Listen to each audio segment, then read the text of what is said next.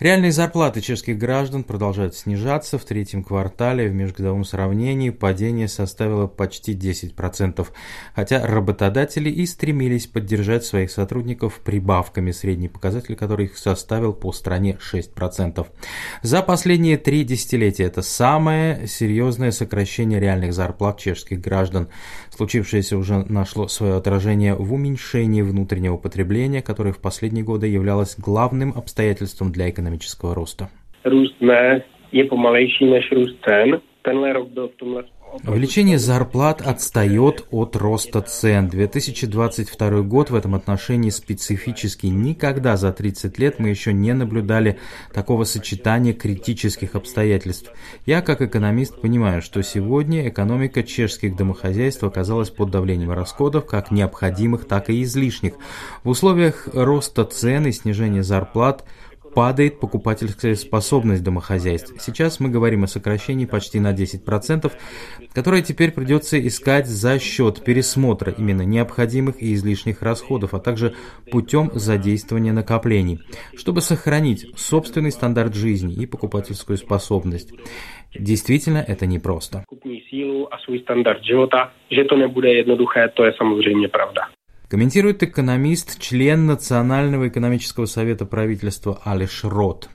А есть у чешских работодателей возможность для более значительной прибавки своим работникам, чем упомянутые 6% в условиях подорожания выпускаемой продукции и одновременного роста цен энергоносителей.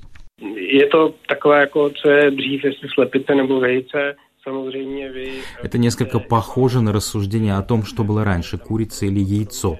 Фирмы наблюдают за ростом стоимости необходимых для производства материалов и энергии, а также вынуждены реагировать на запросы о росте зарплат, что абсолютно понятно. С другой стороны, Невозможно забывать и о ситуации потребителей вашей продукции, которые живут в условиях недостаточного увеличения зарплат. В какой степени вы способны отразить подорожание необходимого сырья в стоимости вашей финальной продукции? Какие-то фирмы в большей, а какие-то в меньшей степени. Опыт предыдущих кризисов нам показывает, что производители продукции с высоким уровнем добавленной стоимости могут себе позволить больше. Чаще речь идет о зарекомендовавших себя на рынке компаниях, владельцах брендов. Mají jako vysokou přidanou hodnotu vlastní brand a jsou prostě na tom trhu etablované. Одновременно существует еще бюджетный сектор, где рост зарплат был самым низким. У государства были возможности для прибавок? Мы все хорошо знаем о финансовом состоянии государства. С одной стороны, правительство критикуется за недостаточные усилия для снижения дефицита, а с другой слышит требование увеличить выплаты компенсаций, пособий, чтобы больше денег людям это правительство раздавало. Я считаю, что кабинет поступал в условиях кризиса оптимально присматривал за тем, чтобы поддержать максимальное количество домохозяйств и не получить драматического сокращения потребления. Не думаю, что у Кабинета министров есть какие-то еще дополнительные возможности в этом отношении. Он действительно действует ответственно. Как на работодателей, так и на домохозяйство сильнее всего влияет э, состояние неопределенности. Надеемся, что по окончании зимы снизится инфляционное давление, и зарплаты постепенно начнут догонять рост цен.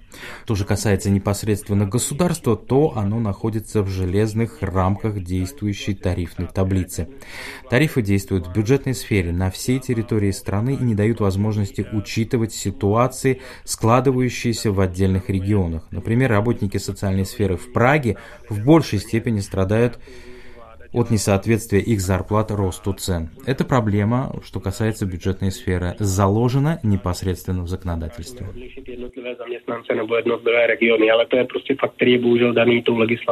Ожидает нас дальнейшее подорожание или главная волна уже прошла? No, já osobně jako nepředpokládám, že bude tak dramatický, ale vzhledem k výhledu Я лично не прогнозирую драматического провала. Я, конечно, не исключаю, что в четвертом квартале этого года и первом следующего снижение будет продолжаться. Однако я надеюсь, что оно не будет столь драматичным.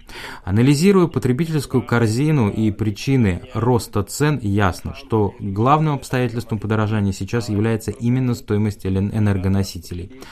Это обстоятельство не подлежит контролю чешского правительства. Если вновь произойдут какие-то потрясения, связанные с происходящим в Украине, реакции России на импульсы, связанные с осуществляемыми или отсутствующими переговорами, то цены вновь могут подскочить, вызвать определенный шок. Однако все рыночные фундаменты, наполненность хранилищ, принятие стратегии ЕС об энергетической самодостаточности, процесс аккумулирования этой стратегии в отдельных членских государствах Евросоюза позволяет надеяться, что положение постепенно должно стабилизироваться, что самые серьезные потрясения мы уже преодолели.